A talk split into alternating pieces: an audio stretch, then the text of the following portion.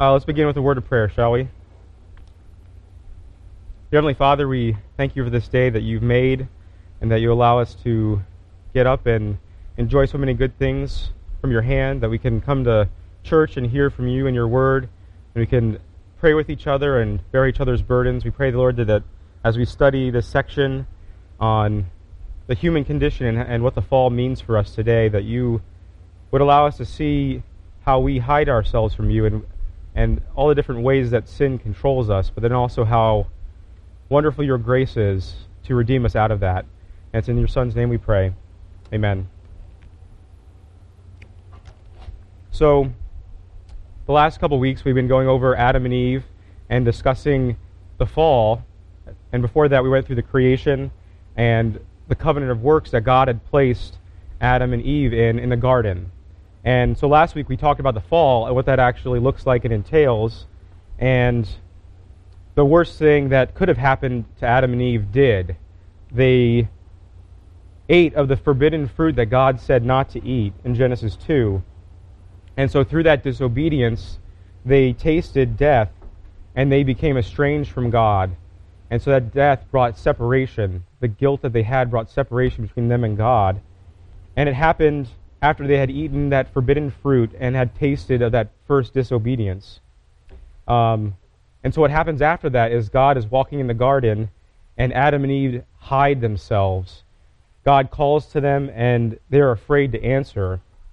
And it says that they were ashamed of their nakedness before God. And God immediately recognizes what happens. And in Genesis 3, he asks them, Who told you that you were naked? Have you eaten of the tree of which I commanded you not to eat? And it's kind of a strange question because as we see at the beginning of Genesis, God is this sovereign king who's omnipotent and he's omniscient and he knows everything. And so it's kind of strange that he would come and ask them this question. Um, if he knows everything, why do you think that God would ask a kind of question like that? Just what, what would you think that your first thoughts? Like, why would God come into the scene and see these, these this couple after they had sinned and ask them that? Right, right. Yeah, so he's he's doing it for their sake, right? Kind of think of it like, you know, parents come in and their kids have chocolate all over their face. And they're like, "What did you do?" You obviously know what they did. Like it's not the problem that they didn't know, but you're trying to get them to confess so that you can actually bring healing and restoration. So God knew what was happening. They had the chocolate all over their face and they were ashamed. And what happens? Adam blames his wife. And then he's like, the, the one that you gave me, Lord, that you gave me to love and care for, she gave it to me. It's her fault, you know? And then he was like, don't look at me, look at the serpent. It's like, you shouldn't have created that serpent in the first place. And he's the one who entered this garden, and he stirred up everything, and he caused this rebellion. But then God, he's like, he's bringing them all in trial. It's, this is like a courtroom kind of scene, and he's setting everybody out and he's going through, they give their excuses, but what happens at the end is that God blames them all. You know, he's forcing them to take responsibility for their own actions. And so what we read last week is that God cursed the serpent, destining it to like to go on the ground and slither in the dust and making it an enemy of his children, making an enemy of God's people forever. And he eventually would be crushed by the seed of the woman, by the child that would be born, that we read about in Genesis 3 14 and 15. But then there's all the curses that come because of the guilt of sin that came about. The, the guilt that they incurred because God's just. He had to punish sin for what it truly was. And he says that Eve would have pain in childbirth, and her struggle would be against abuse of authority and patriarchy and all these things where sin came and turned the whole world, world upside down and took the good relationships that God created and turned them against each other. Um, but then her salvation, mankind's salvation, would come through the painful birth of a child who would lead God's people to crush Satan's head. God curses Adam and he gives him his work to seem meaningless. And that's part of the problem that the toil of making ordinary, everyday work this constant struggle, and then you die. Kind of like what we've been learning about in Ecclesiastes with Pastor Rob. Like you just work and work, and then you die. And it's like, so it seems like that's part of the, just like the, the, the pain of this world.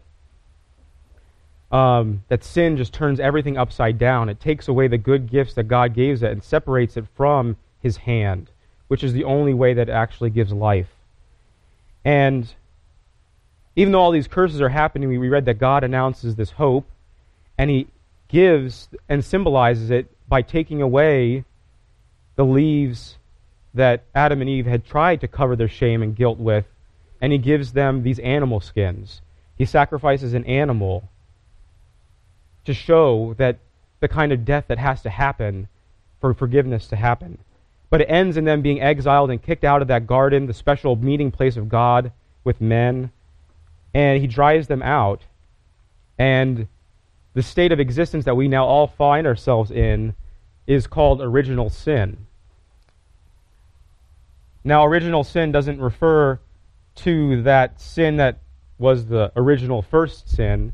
It's, it's connected to it, but it refers to the collective guilt, shame, and corruption that we all kind of share in.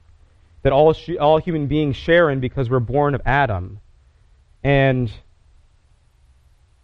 and so in this lesson, we're just kind of like drawing out what those things are, drawing out how breaking God's law leads to the verdict of guilt, which then leads to corruption, and then the subjective aspect of shame and how that kind of works its way into our existence. So, in some sense, s- separation from God and life are really what's going on here. Guilt is the legal thing saying, like, our relationship has been severed. Guilt is that legal courtroom declaration where God is saying, You can't be in my presence, my holy presence, otherwise you'll be destroyed. And it's kind of like if you want to think about it like this, like a sun's rays and a plant. So you have the sun giving life to the flower. Yeah, beautiful flower. Um, and so the guilt comes along and says, we no longer have a relationship. The corruption, and, and they're cast out of Eden, out of that garden. And so, not being in the rays of God's light, corruption starts setting in and starts, die, and starts dying the plant, like us, we start withering because we're like the flower that fades, as the psalmist says, because we're no longer connected to the sunlight that we need so desperately. and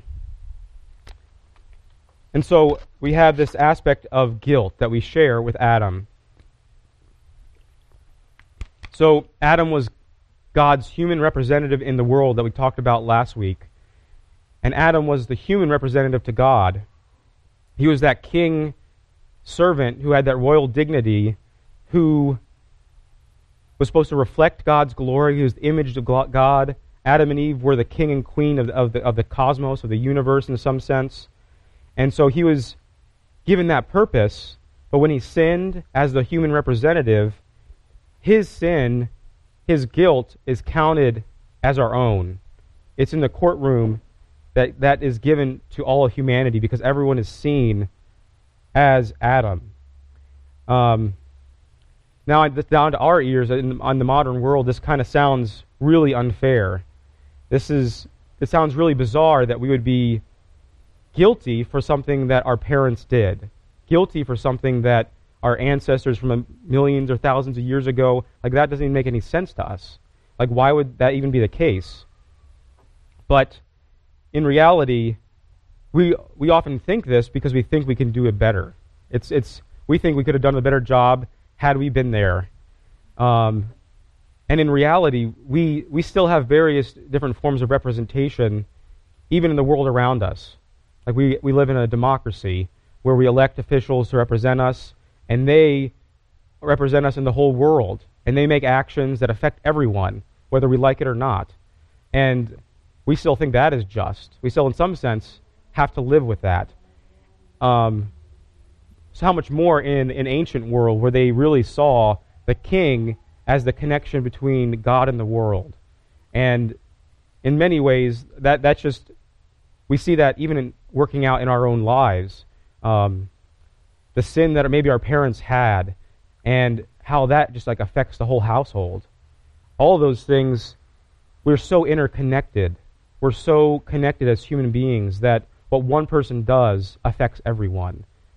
And that is ultimately what we're saying is here, happening here. That because he was the first human, this breakdown in relationship and bringing in corruption into the world affects anyone who's born from his line.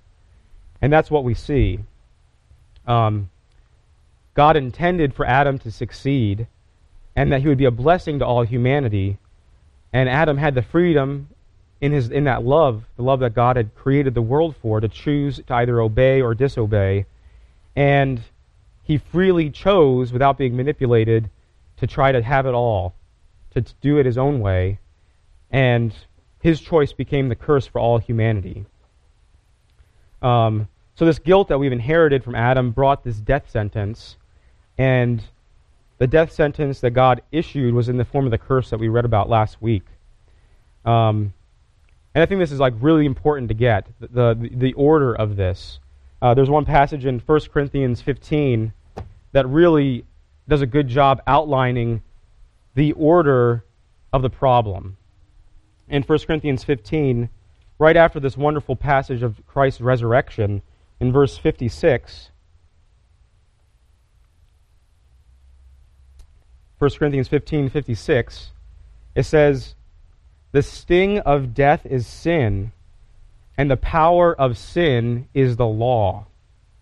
So the problem isn't just with death, the problem is that there's death holds on and has its sting from sin. And sin, its very power over us, comes from the law, God's law being broken. And so, in order to actually deal with death,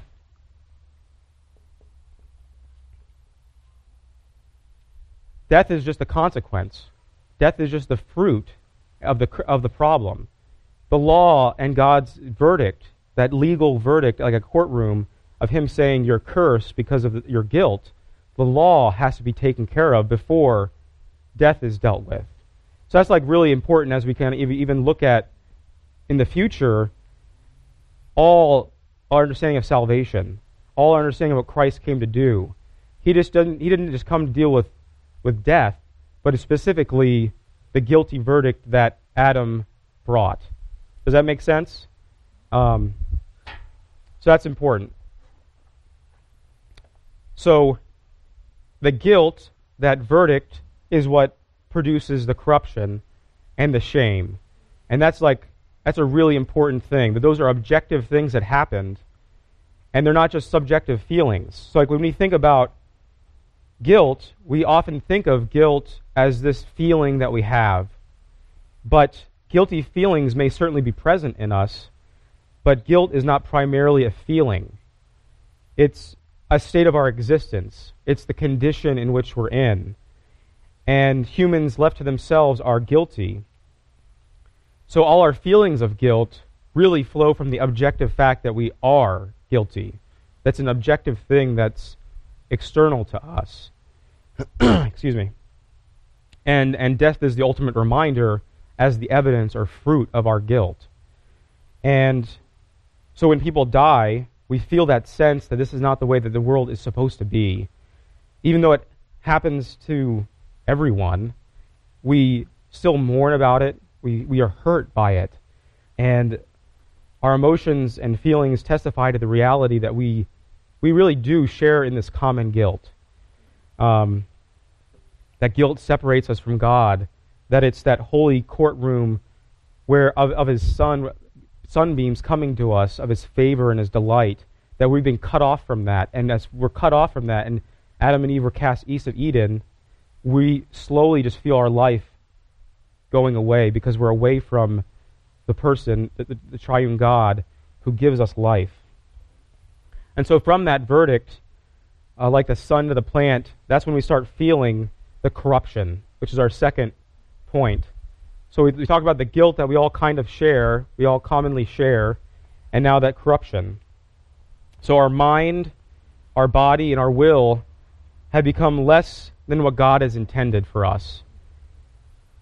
Uh, the prophet Jeremiah famously captures the problem when he says that the heart is deceitful above all things and desperately sick or wicked. And who can understand it? The Apostle Paul says that he describes our condition and corruption as, as, as slavery. It's a specific slavery that we're in, that it affects every single part of us. It doesn't mean that we're not human. It doesn't mean we're no longer in the image of God, but that every faculty, every feeling, every single part of who we are has been corrupted by sin. And there's nothing, no single part of us that's going to save us. Not in our heart of hearts, not, not in our uh, feelings or emotions. There's nothing that has been left untouched by that sin. And so sin our sinful nature is a slavery to our disobedient desires or our passions. And that's what the Apostle Paul talks about when he says the, the word flesh. Like we, we, you see the word flesh a lot in the New Testament. He's not talking about like this as much, but he's actually speaking about the body of death that we carry around in us, the corruption and, and this condition of, of death and guilt.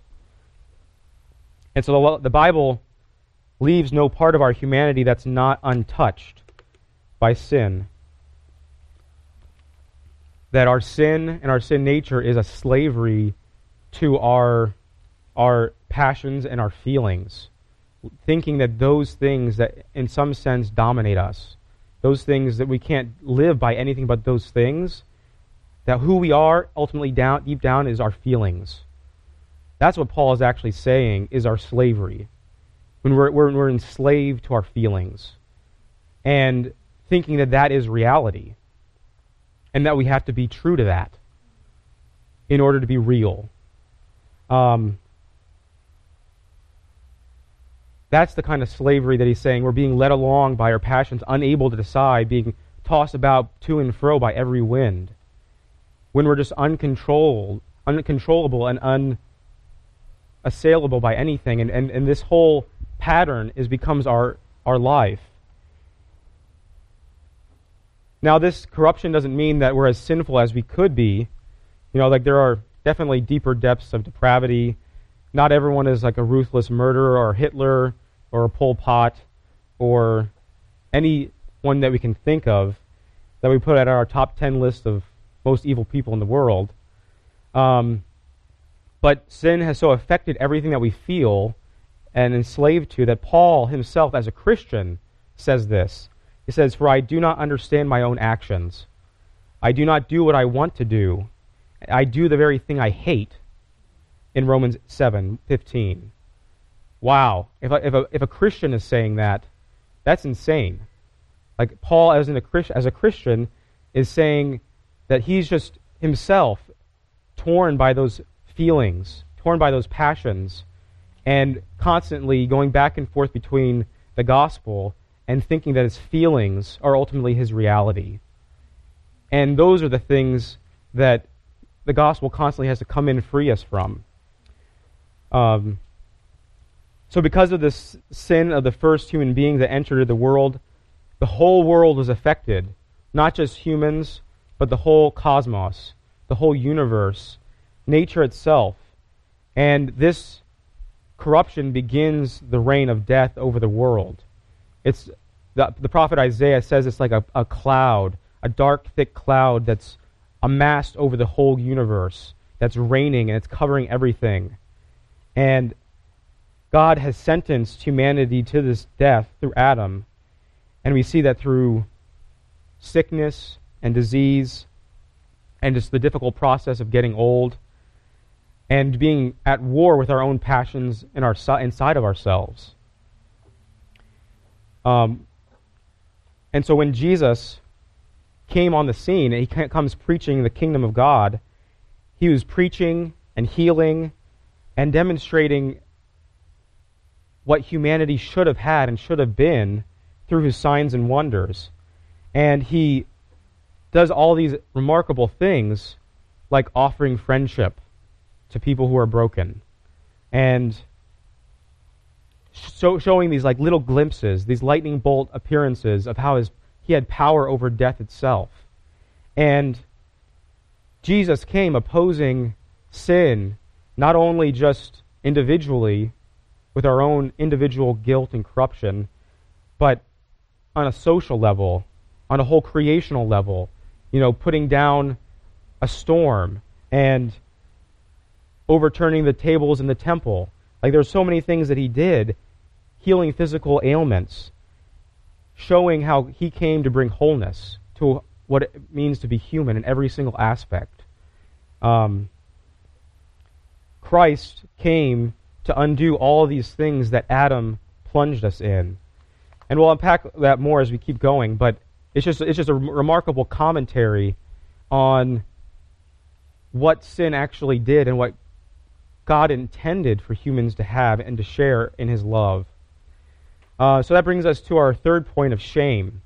So the guilt is that objective verdict that God gives in the courtroom, which removes us from his presence and his love. And so, like that plant that's outside of the sunlight, we start to feel the corruption and we start to wither and the, and the flower fades. And even our own bodies, we feel a certain separation from. Um, there's a certain sense where, you know, we said that death is a separation from God, it's a separation from his presence, but we also even start feeling like we don't even have control over our bodies anymore. Uh, and that, that shame that kind of comes into us makes us have this fear of exploitation. Um, before the fall, what, what did we see? Adam and Eve were they were both naked and they were not ashamed. And that's a really significant thing because after the fall, their nakedness becomes this shame because they make them feel like uh, uh, utterly vulnerable. And shame is kind of like that feeling of nakedness, of being found out. And it's really attached to guilt and corruption. It's like the feeling that we're dirty, and it's a position of vulnerability, which we now hate. I mean, I don't know about you, but I hate being vulnerable. We hate the idea of being taken advantage of or exploited. And so fear is really undergirding a lot of what that shame looks like. Justin Holcomb, a writer and pastor, wrote about it this way that shame is a painfully confusing experience. It's sort of a mental and emotional disintegration that makes us acutely aware of our, of our inadequacies, our shortcomings, and it's often associated with a shrinking feeling of failure. It can be simultaneously self negating, but also makes us self absorbed. Uh, and, and as the psalmist said, uh, in the middle of the Bible, he says, All day long my disgrace is before me, and my shame has covered my face. So shame comes into the scene as like the subjective element of all these things, where shame happens when we recognize our vulnerability and our nakedness before God and each other, and that we are exposed to sin and how it just affects every single thing that we touch. Um, it's kind of like the story of Midas. I'm sure you've heard the, the Greek story of Midas, who was granted this capacity to that whatever he touched turns to gold. And he thought it was this great treasure, but then eventually he couldn't even touch his own family members and ends up with him killing one of his own family members because he turns them into gold. And that is exactly kind of like a, a picture of what Adam and Eve thought they were doing. They thought they were getting the gold. They thought that they were getting everything and they were going to have infinite wealth and riches on their own. But then now, because the guilt, shame, and corruption comes in, everything they touch is poisoned. Everything that they do and they feel. And this is this happens socially. This happens in the institutions that we, we live in. This happens in families. This happens in our bodies. This happens on so many different thing, levels. And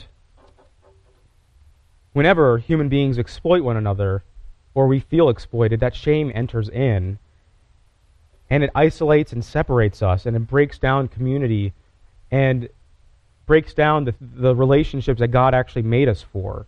So not only does sin separate us from God, but we see how it really separates us from each other in a whole host of ways. Um, shame is this really this subjective feeling and the weight of death in our own lives. And it comes out in our feelings, in our heart, and the bodies, which even leads to more sin. That's like the, that's the scary thing. Um, that's the slavery that Paul is talking about. Is that it doesn't just begin like this and just kind of like okay now we just have shame and we don't everything's okay. Hopefully we can just kind of build up from ground zero and make it back to the prize to where God ha- wants us. No, this this whole thing creates a system of slavery that constantly keeps us in the cycle of sin and shame and guilt. And that that really is what I think that is it would be really helpful to, to kind of just plant on for a second is the understanding what this slavery kind of looks like. Sorry, my voice is kind of going. so, psychologically, experientially, what does this kind of mean? So, I mean, it's it's it's good to break these things down, but I think it's helpful to even just plant in that for a little bit and see the reality of how these things are affecting our lives. Um, when we understand, excuse me, these three aspects of our sin the guilt, shame, and corruption this is specifically how Satan loves to control us, loves to control the world around us. And it's specifically with our weaknesses, our fears and shame and sin, and this vulnerability. It's specifically through shame and fear that, that we're enslaved to our desires and feelings. Um, the author of the Hebrews has this like great out of the nowhere statement that like if you're just reading it, you're like, where did that come from? But it's so profound. He says in Hebrews 2 that since therefore the children share in flesh and blood, children of man, Christ himself likewise partook of the same things, that through death he might destroy the one who has the power of death, that is the devil, and deliver all those who through the fear of death were subject to lifelong slavery. I just love that verse. Um, it's just like so, it just kind of comes out of nowhere, but he's thinking all about this whole thing, this whole creation scene, this incident, that the devil comes along, and he now, in some sense, is made the taskmaster, where the wages of sin is death. He's made the pharaoh. He's made the king, the honcho. Um, and he controls people through the fear of death. And that, that, and that is why we get caught in the cycle of sin. I think that that is like, when I, when I, when I realized that, and when it, when it hit me, it was, it was really profound. Um, we often th- just think that when we make choices, we're just kind of like these free floating entities and just like walking around and like, oh, I just fell into sin and there's nothing you can really do about it. But actually, it's the undergirding fear that surrounds us, that indwells us, that that's a part of this corruption and shame, that those are the things that are inducing more sin. Those are the things that are captivating us to our sin. It's, it's fear, and it's the fear of death. That's why we commit actual sins. And that's just like, that's why that verse is just like such a profound statement by the writer of the Hebrews, because it just like shows us a picture of our own hearts, but it also shows us how the hope comes in as well. Um, so death is seen in our guilt and shame and corruption, and this is what Satan loves to use. He uses our corruptibility, our shame and perishability, and being biodegradable. All that becomes an occasion for our sin. Uh, but what does this kind of fear look like? What uh, what do you think the people are afraid of today in our culture? What are the things that you think that are some of the things that you see on the news that maybe people are afraid of or you hear people talking about? Oh, yeah. FOMO? Yeah. No, that's a good one. FOMO. Right. Fear of missing out. That's a good one. Any other fears? About people's identity and representation? Yeah. So people's identity and fearing about getting that right. Yeah, being judged and judgmental. That's good. Um, you could think of like nuclear war, Korea, North Korea, any natural disasters.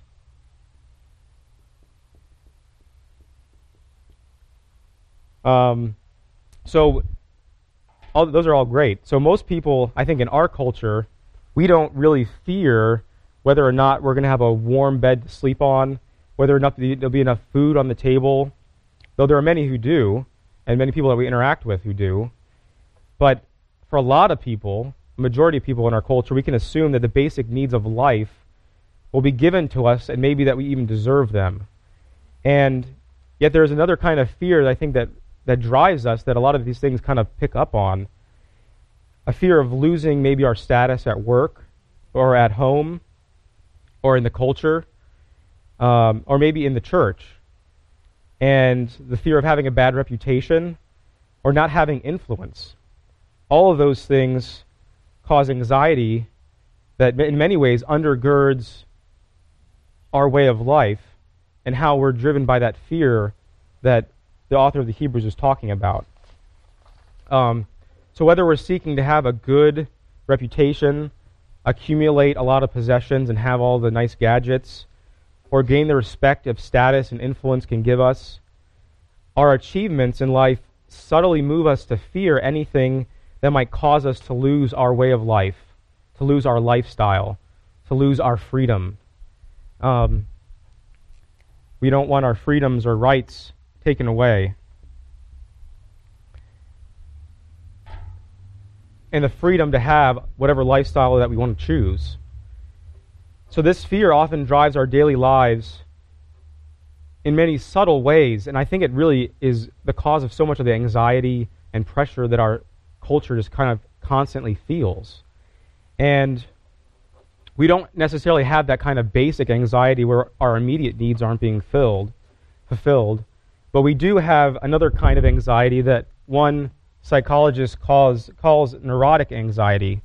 So he says that there's basic and neurotic anxiety.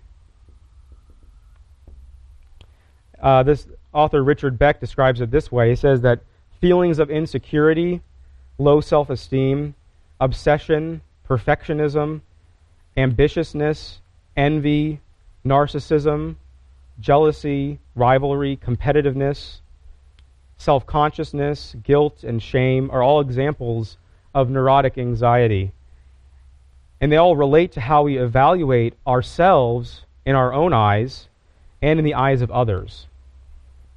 And so Beck distinguishes those two time, types of anxiety, where the former is just about survival. It's, you know, you're living and you're from day to day looking for food, and you don't know if you're going to be in a, in a war zone or not. Um, but this is specifically where the works of the devil arise in our life um, from death and deprivation. Um, in a lot of other third world countries, when resources are scarce, we tend to hoard our stuff and fight and even kill to survive. But I think neurotic anxiety really characterizes more affluent cultures like our own, and where physical survival is not in doubt. Um, I think that sometimes when we talk about the devil, especially in the West, we just kind of like, I don't have different conceptions about it, like a red guy with a pitchfork and a horn tail, and and we just kind of don't take it seriously, or we automatically think about, you know, people being possessed and heads just like spinning, and you're just like screaming and exorcism. But I think that the devil is actually much more subtle. He's much more like a serpent coming in and leading people along with lies. And as the writer of the Hebrews says, enslaving us by our fear, enslaving us by our doubts, and the shame that we have. Um, as, as vulnerable, biodegradable, biodegradable creatures in this world of real or potential scarcity, Richard Beck writes, that we are prone to act defensively and aggressively toward others who might place our survival or our self image at risk. And this is really where the, the devil loves to work when he's bringing in the fear of death, which includes any kind of fear that we're going to be diminished or exploited, that our reputation, our possessions, our respect, our status, our influence is going to be taken away. Whew. That's intense. Sorry. I was like, that's just like, that's much more powerful. And I think that's much more subtle and invisible, and why we don't like to think about it. We, we put it way down and we don't talk about these fears. And it just becomes worse and worse and worse in our own lives.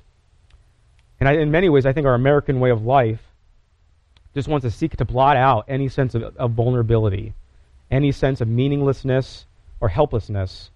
And so we become obsessed with our identity, with our, our self image, and we become obsessed with our worth and self value. And all those, those things make us anxious and then change how we act with others, let alone ourselves. And self loathing and self hate and, se- and shame just become the mode in which we live. And kind of going back, if you remember wait, weeks ago, we talked about how the different creation myths, how, how violence was at the heart of how other ancient visions of reality operated. It was survival of the fittest, a dog eat world where you had these two competing gods and they're like killing each other. And out of that, the universe is created. Um, that is what Satan wants us to think reality is. That is what the devil wants us to think is. And this collective anxiety at its very root is driven by this deep fear of death. Uh, the Bible says that it's through this fear that we are enslaved to our desires and incapable of, of, of seeing God or each other in the love and the trust that He made us for. Uh, because fear blinds us. I mean, it really does. Fear blinds us from reality. That there's two things coming in this world death and taxes. No, I'm just kidding. At least death. um, but, you know, as Beck writes, our sense of meaning and self esteem, the very bedrock of our identities and our existence, are actually forms of death denial. They are, they are existential de- defense mechanisms illusions to help us avoid the full force of our existential predicament. Um, that death is, is coming for us all. And I really think that, that our American culture just like wants to deny that. We want to escape that, any signs of weakness, debility, ugliness, helplessness. So we're just going to have rich, wealthy, beautiful, amazing people on our televisions, driving sexy, sleek cars, and lifestyles of the rich and famous, and like that's what we want, and keeping up with all these people, and watch following their Twitter, and this whole cultural ethos doesn't want ugliness. We want to stay away from people who smell bad and, and look differently than us, and it's because we don't want death to come for us. We don't want corruption. We don't want to feel that shame that in our heart of hearts we know is there. And um, this is like this life that we see around us, like as we constantly are doing these kinds of things to kind of put death away, that's actually what speeds death up in our lives. That, that we just are running head, head towards it. We don't even realize it. That th- these things that we're addicted to and the, and the path that we're caught up in, that the devil loves to trick us in, we think we're running away from death we think we're running away from all those things, trying to conquer that by following our feelings, by following our heart of hearts. And that's actually what that leads to the wages of death. That's what Paul is saying. You guys think you're running to freedom, but it's actually the claws of death. And that's like that's the scary thing is that we're so blinded by those things. And it's really those unspoken fears that have the most power. Um, what, what did we say that God immediately did when he saw Adam and Eve? We just talk, talked about it earlier. When, when he sees them in the garden, what does he do? He questions them. He brings out their fears and he brings out their problems immediately. And he says, like, let's deal with this. Causing them to confess their fears so that, yeah, a curse is coming. The curse is coming, but those things have to come in order for the grace to come in. We have to hear God's law every Sunday in order to hear His grace. God is like not letting us get on with life without having our fears put out on the table because that's the only way that the power of fear is overcome. If we keep hiding it and hiding ourselves from God, the fear just controls us and will never abate. It'll just get worse and worse and worse. But God is coming and He's saying, you know, like my love is greater than all that. And His and His power to overcome that is just marvelous. Um, yeah, so this fear drives so much of our humanity and so much of our culture and what we say and we do. And kind of running out of time, but religion is even often used today for that very thing. Um, it's just fear driven to maintain the status quo, to appease some God, and to drive out the fears we have in this life. And we sometimes even use Christianity for that. Um, we try to use it to keep our life from falling apart. And in a certain sense, got, God is doing that, but not in the way that we often think. Uh, we think that religion is just going to prop up ourselves in the eyes of our community, maybe our family, maybe the eyes of others, so that we can be seen as holy and clean. You know, we're not defiled like all those people out there, and we're not unholy like them. And that is fear in our lives that's driving us to look away from others who may be different from us, who act differently, who might be a different social class.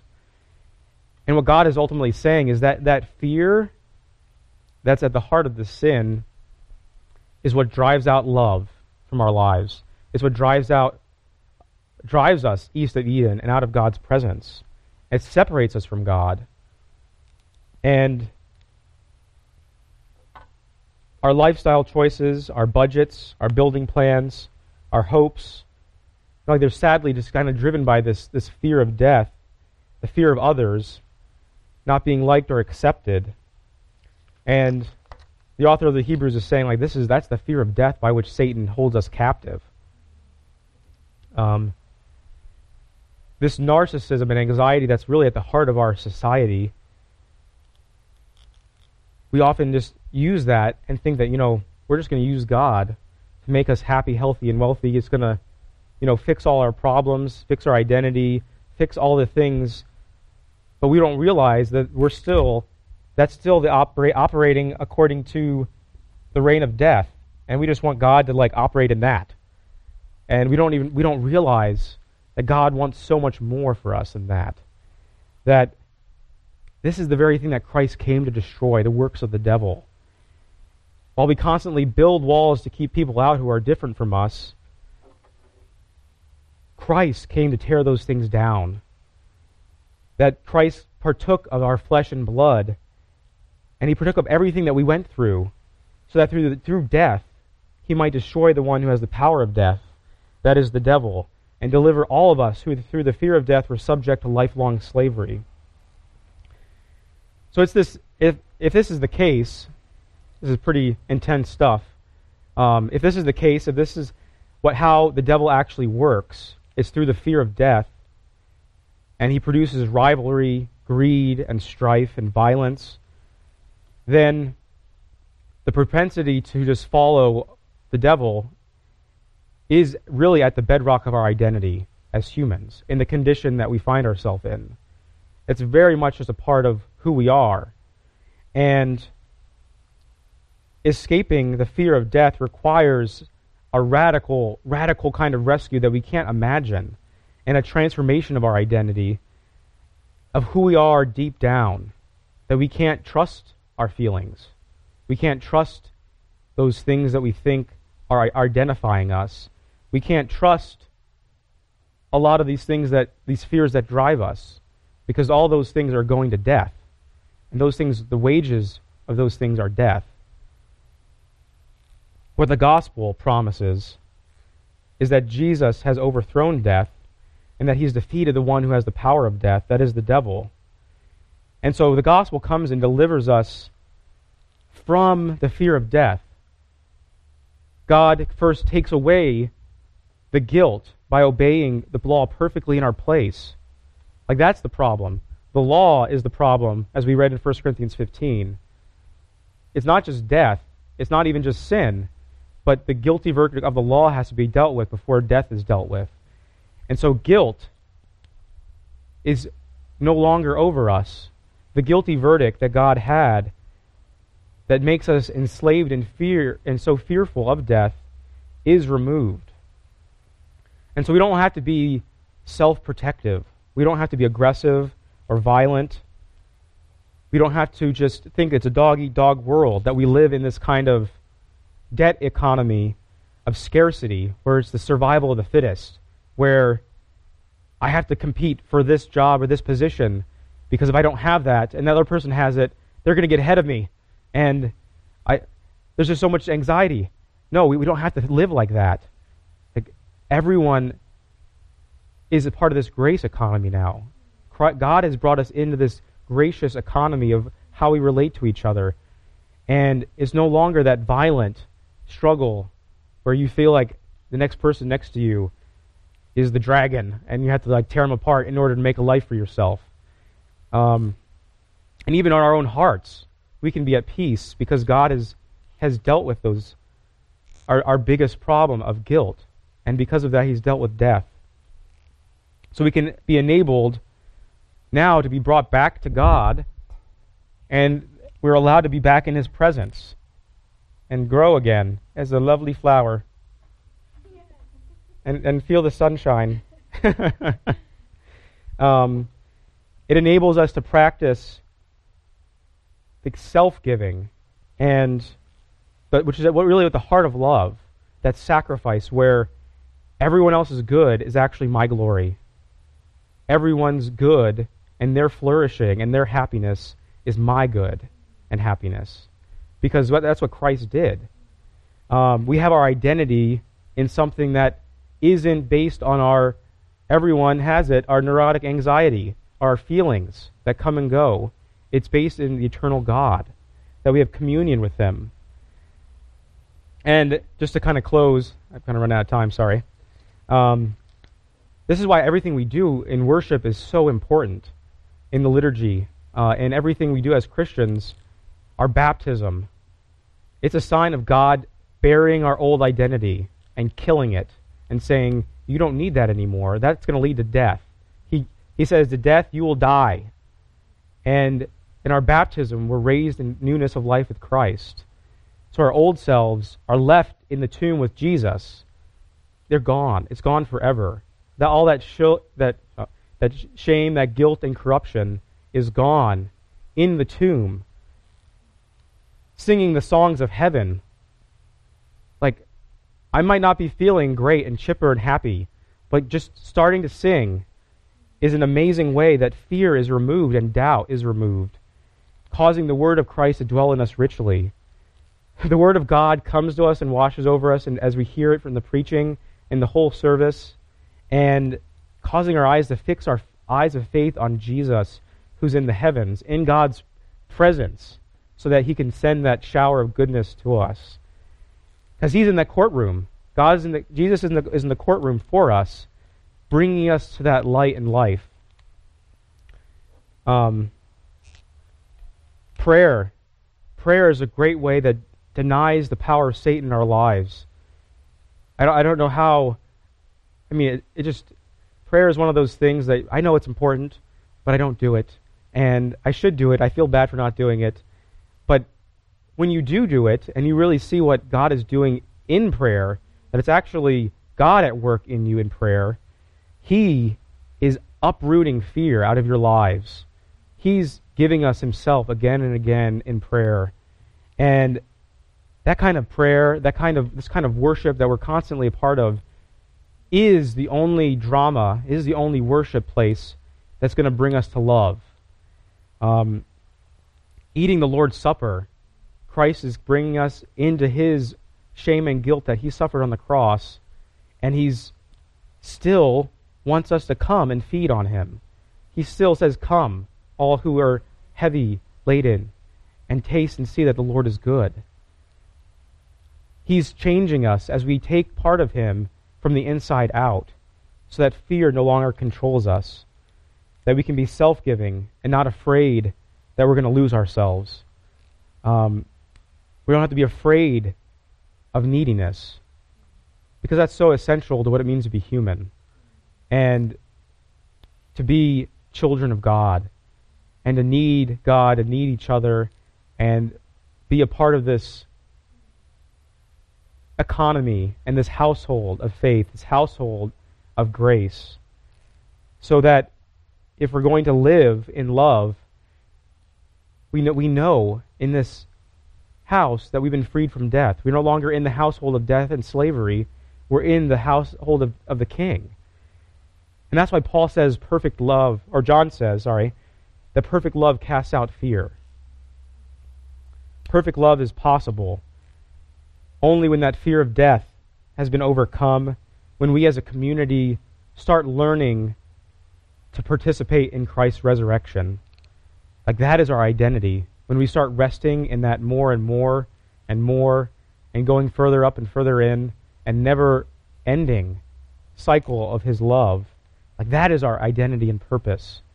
And it's that joy that actually starts slowly freeing us from these things. It's not going to happen all at once. It's going to happen, you know, maybe over our whole lifetime, and that's okay.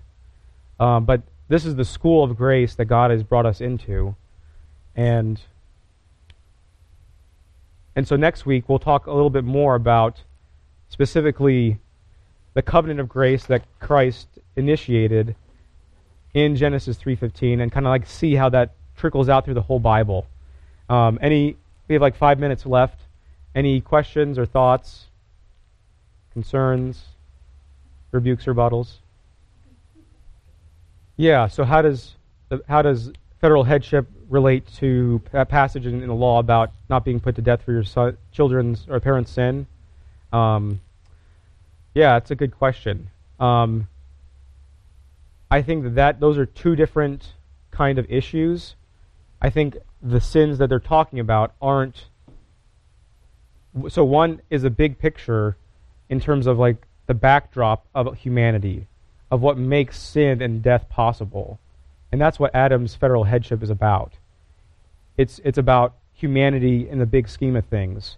I think Israel and what's going on in that passage is specifically in the ancient world's context where, excuse me, starting to lose my voice, where you had all these outlandish laws in the ancient world where if you stole a piece of bread, they'd chop off your hand. Um, if your father did something to dishonor somebody, your whole family had to be destroyed. Like it was, it was, it was more. It was, it wasn't eye for an eye, a tooth for a tooth. It was even more exaggerated than that.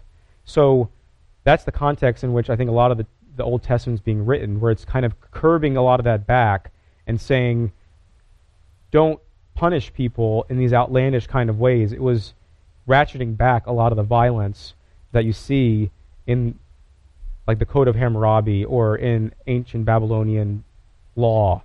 Where I mean, even today in the Middle East, they still practice a lot of things where you'd lose your hands if you stole something, even if you're starving. Like there are places that still is happening. So we just happen to be on like a whole other end of the spectrum, having been in, having our culture been influenced by the Bible and the New Testament and a whole very different vision of justice. And so I think that that is much more the context that it's that it's specifically trying to deal with. But it doesn't, in my mind, negate the fact that we're all still in this pattern of guilt, shame, and corruption. It's not talking about that. If that makes sense. Does that help? Any other questions or thoughts? Well, let's pray then, shall we?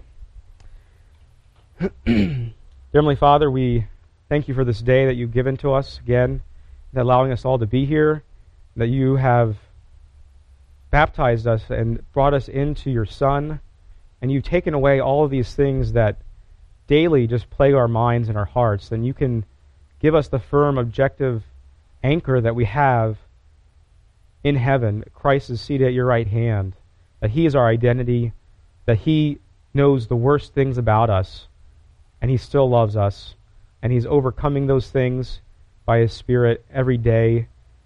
And we pray, Lord, that you would work these things into our hearts and allow us to die to our old selves and this, that fear of death and allow us to live in your household and household of grace and live in that love that you call us to because you have died for us and, and your son bled for us. In his name we pray. Amen.